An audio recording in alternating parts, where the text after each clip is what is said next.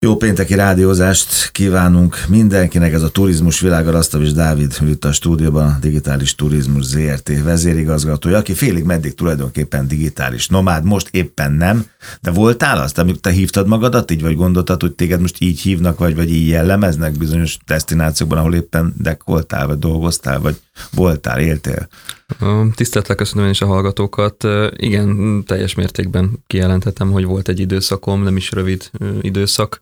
Nagyon sokat jártam ugye a munkám miatt Ázsiába, és ugye éltem Észak-Amerikában, az észak-amerikai Vancouver városába, és nagyon sokszor volt olyan napom, hogy a, a laptopomon és a telefonomon dolgoztam egy kávézóba, étterembe, a tengerparton, vagy egy digitális nomád közösségnek a, a központjában, hogyha az ember egy kicsit utána néz, akkor most már rengeteg olyan platform van, applikáció, weboldal, közösségi média csoport, ahol tudsz tájékozódni arról, hogy, hogy hogy tudsz és hova tudsz csatlakozni.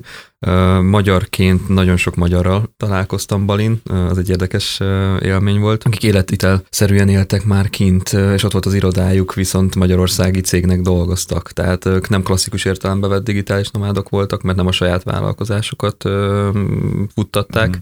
hanem megbízásokat teljesítettek. Tehát volt ott grafikus, webfejlesztő, tanácsadó, kreatív szövegírő, blogger, vlogger, tehát mm. amit el tudunk képzelni, és a, a digitális nemzedéket, vagy az új generáció generációt jellemző munkakör, az ott minden megtalálható volt. Amellett, hogy, hogy egy jó közösségben tud az ember dolgozni, Ugye a klíma, az ételek, maga a környezet, az egy hihetetlenül felemelő és feltöltő plusz hozzáadott érték. Ez a apropója beszélgető, nem az, hogy te merre voltál digitális benszülött, vagy, vagy, vagy digitális nomád, mint a kettő, hanem az, hogy, hogy küldte egy cikket, tártkarokkal várja Horvátország a digitális nomádok. Hát most mindenki mindenki tártkarokkal vár, várna, de ez, ez egy klassz dolog, hogy nem is kell ilyen messzire menni már, mint Bali, vagy nem tudom, mint az, vagy bárhova, világ másik végére, hanem van egy hatalmas küzdelem ezért a, ezért a réspiacér is, ugye? Lehet ezt így nevezni?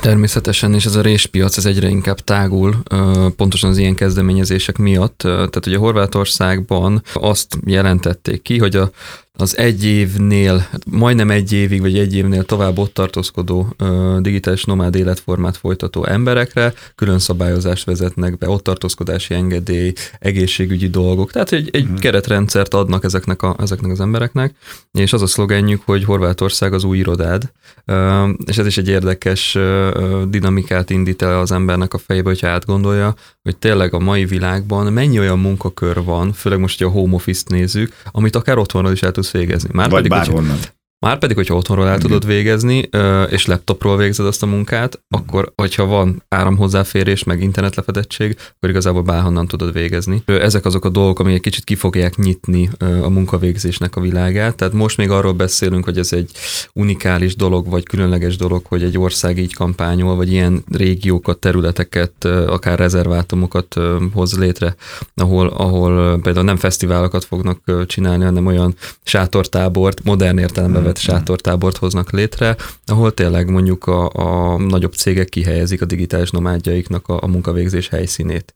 És az már egy hibrid megoldás. Tehát az már valaki által finanszírozott, épített, kicsit nagy tech vagy big tech cégektől hozzunk egy példát, imádnak a, a Google-nél dolgozni az alkalmazottak, mert a Google campus olyan, hogy az ember elájul, és, és minden megtalálható, amitől ő, ő jól érzi magát, és a teljesítményét tudja növelni. És ezt gondoljuk bele egy trópusi szigeten, vagy egy olyan helyen, ahol, ahol hasonló gondolkodású, hasonló érdeklődésű emberekkel töltjük az időnket, és minden adott ahhoz, hogy a mi munkakörünknek a, a másik oldalán legyen egy feltöltődés és kikapcsolódás. De hova lőnek a horvátok, amit nem persze áttételesen, tehát kire lőnek akkor, vagy, ki, vagy honnan várnak digitális nomádokat? Ez, ez érdekes, mert hát akár innen Magyarországról is lehetne, de nyilván nem ez a fő küldő, nem ez lesz a fő küldőpiac. A fő küldőpiacot kellene választanunk, én úgy gondolom, nem kell így, így lehatárolni. Nagyon sok a mozgó nomád, tehát aki eltölt két hetet, egy hónapot bizonyos lokációban, és tovább megy egy másik országba, az nem azt jelenti, hogy átutazza a félvilágot, sőt, pont Európában ezt nagyon jól lehet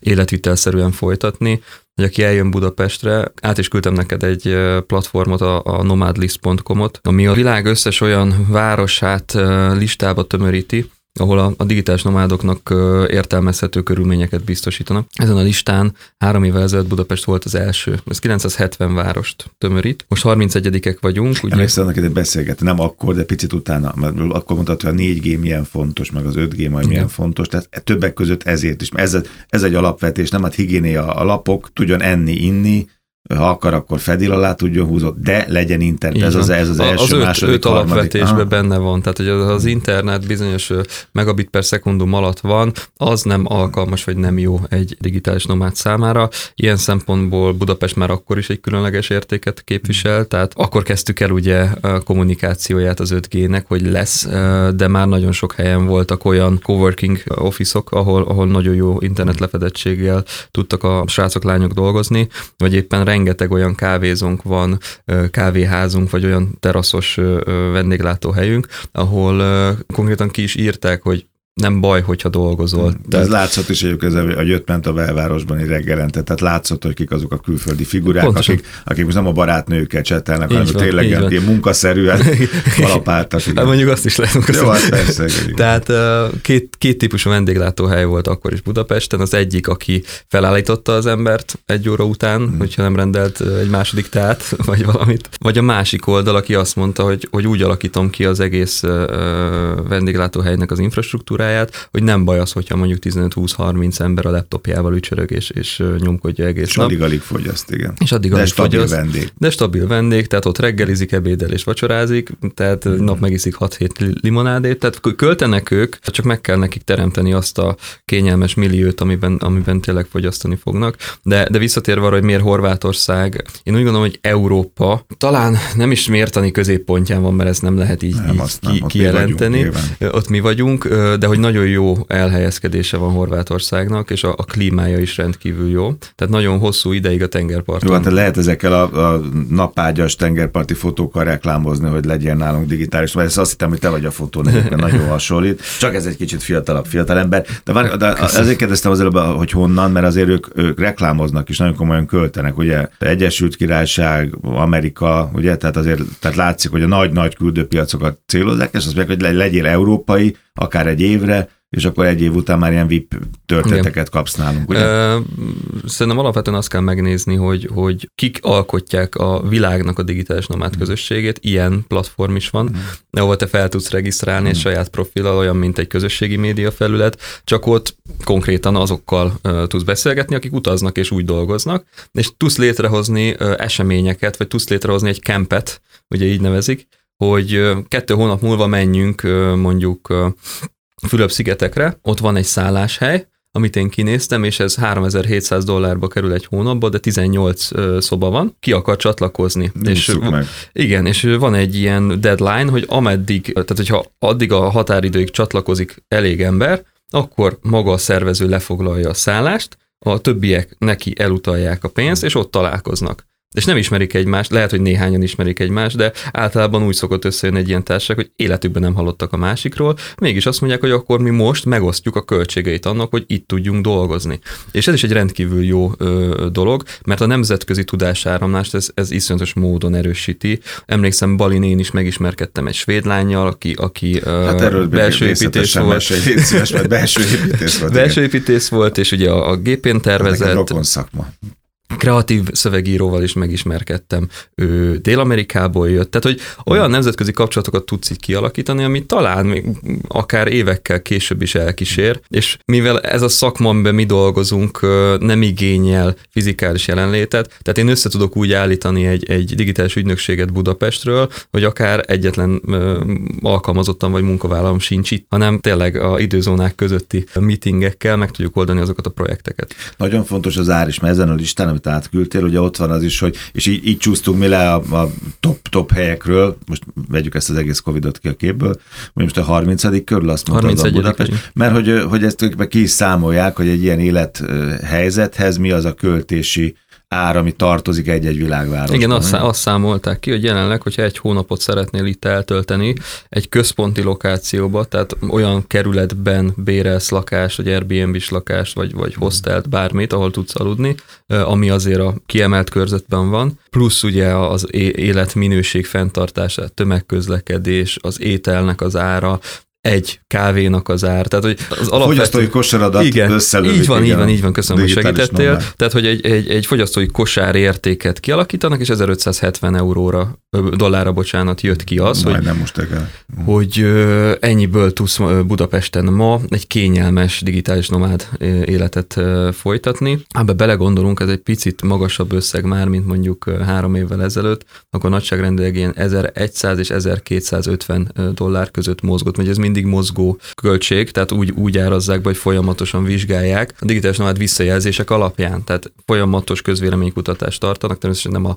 az internet lefedettséggel, hanem mondjuk a, a biztonság, tehát az, az embereknek a, az érzései alapján, vagy visszajelzései alapján. Hát ugyanúgy csillagozzák, gondolom, nem mint egy szállát. Pontosan, vagy, pontosan, vagy pontosan. Tehát egy ilyen reputáció menedzsment alapon tudják ezt az egészet összerakni. Ez annak köszönhető, hogy lecsúsztunk, hogy a, az ingatlan bérleti díjak és a belvárosi ö, árak, tehát mondjuk, hogyha vegyük a legegyszerűbb példát, hogy akarunk enni egy giroszt, akkor egy, egy, egy girosz pita az már nem 890 forint, hanem 1050 forint. Ugyanezt volt tapasztalható az ingatlan árakban, csak talán még nagyobb mértékben nőttek meg. Ugyanaz kapott, csak sokkal drágább. Hatalmas lendetet fog kapni egyszerűen ez a Covid cuccnak vége lesz, ez, a, ez az egész digitális nomád kérdés, már csak attól is, hogy olyan kényszer digitalizáción esett át itt a félvilág, ami, ami, ami megdobja. Igen, ezt, és ezt, ne is menjünk annyira távolra, tehát jöhetnek ide koreaiak, japánok, amerikaiak, venezuelaiak, bárki, de fognak jönni vidéki Magyarországról is emberek, kicsit kiszakadni a, a, az ottani életükből, akár csak feljönni három-hat hónapra. Láttunk már ilyenre példát, csak nem volt hozzá megfelelő mennyiségű közösségi élettér Budapesten. De érdekes, csak egy zárója nem tartozik ide, csak hallottam a múlt héten, hogy láttam egy hírt, vagy valakivel beszéltem, nem tudom már, de egy budapesti szálloda albérletet hirdet fiataloknak. Igen. Ugye nincs vendég, nincs külföldi, Igen. és, és én azt néztem, hogy iszonyú nyomott áron. Tehát egy budapesti albérletnek a feléért azt mondja, gyere hozzám, igen, van infrastruktúra. Igen, igen, igen. Akár igen. még reggelit is kaphatsz, Aha. bekészítjük neked. Igen, ez most egy... egy ez új... csak azért, mert csak kapcsolódok, amit te igen, mondtál. Ez most egy új trend, mm. viszont azt, azt ne, várjuk, ne várjuk, tehát mindenki úgy gondolkodik, hogyha itt most úgymond újraindulhat az élet, akkor itt, itt lesz egy óriási roham lesz, igen, a vidéki Magyarországon biztos vagyok benne, hogy a vízpartok környékén lesz, meg a wellness szállodákban, viszont Budapestre nem fog annyi ember érkezni még, és ez a kapacitás többlet, ez akkor is fenn fog állni, hogyha fél évvel később leszünk. Nem ilyen szinten, de valamilyen szinten fel fog állni, és szerintem azok a vállalkozók, akik most dinamikusan tudnak gondolkodni, és ezekre a, a te általad fogalmazott részpiacokra, vagy réspiacokra rá tudnak szolgáltatni, akár új irányokat lehet velük kialakítani közösen. Tehát én biztos vagyok benne, hogy egy vidéki Magyarországról, vagy akár a környező országokból származó magyarok, ha eljönnek Budapestre és kapnak olyan lehetőséget, hogy nem kell itt tölteni egy évet, de tényleg egy hónapot itt tud tölteni, akár ki tud alakítani kapcsolatrendszert, akár el tud helyezkedni, akár tudja a tudásspektrumát szélesíteni, tehát olyan tanfolyamokra tud közbe elmenni, ami mondjuk a vidéki Magyarországon nem található meg, vagy éppen Bukarestben nincs ilyen. Ezek azok a dolgok, amik, amik a régiós turizmusfejlesztést, vagy ennek a részszektornak a turizmusfejlesztését meg tudják alapozni. Nyilván nem nagy, nem, nem nagy tétel, hogy most a horvátokat vissza, meg egy picit a végén, hogy a horvátokat vissza, hogy most ilyen hatalmas kampányba fognak a, a majdani digitális nomádokat csábítsák saját magukhoz, akár egy éven túlra. Nem is talán most, hanem majd, amikor már nem digitális nomád lesz, hanem amikor már mondjuk gyökeret ver valahol, és amikor nyaraló helyet keres, és amikor a családjával utazik. Ez pont amikor a fiatalokat egy fesztiválra hozod ide, és azt mondod, hogy majd nyugdíjas korában ide fog jönni áztatni. Ugye ez volt régen a deal, okay. mikor mindez létezett, most, most nem létezik, de, reméljük, hogy fog. Se a fesztivál, se az igen, áztatás. Igen. reméljük, hogy ez, ez tényleg így lesz. Én azt gondolom, hogy ezek a ciklusidők lerövidültek. Tehát, hogyha ide jön egy fesztiválozó, akkor nem biztos, hogy, hogy régen ugye úgy gondolkodtunk erről, hogy adott destinációba vagy visszajár az ember, és akkor szinte leszűkíti a, az utazási spektrumát, Spektrum. vagy pedig folyamatosan máshova megy. Ugye ez az utóbbi 10-15 éve megváltozott, mert a, a csoportos utazásokkal, a, a, a több destinációs repjegyekkel, vagy éppen a, a diszkont légitársaságok miatt nagyon egyszerű lett. Tehát nagyon egyszerű eljönni ide két napra, átmenni két napra Prágába, utána elmenni Berlinbe. Ez egy egyszerű dolog. Az a márkaüzenet a fontos, tehát hogyha ők most pozícionálják magukat, hogy digitális nomádoknak szolgáltatnak tengerparti irodát, és Horvátország lesz az irodájuk, akkor ezt ki kell egészíteni olyan szolgáltatás csomaggal, amit hogyha kipróbál ez a digitális nomád, akár pár éven belül, tehát amikor már mondjuk van egy párkapcsolata, vagy éppen megállapodott, és, és uh, már van kisbaba. Röközköti magát. Család, akkor is eszébe jut az, hogy figyelj, én még mindig digitális nomád vagyok, és el tudunk menni oda együtt is, és tudok dolgozni, de a családot is tudom vinni.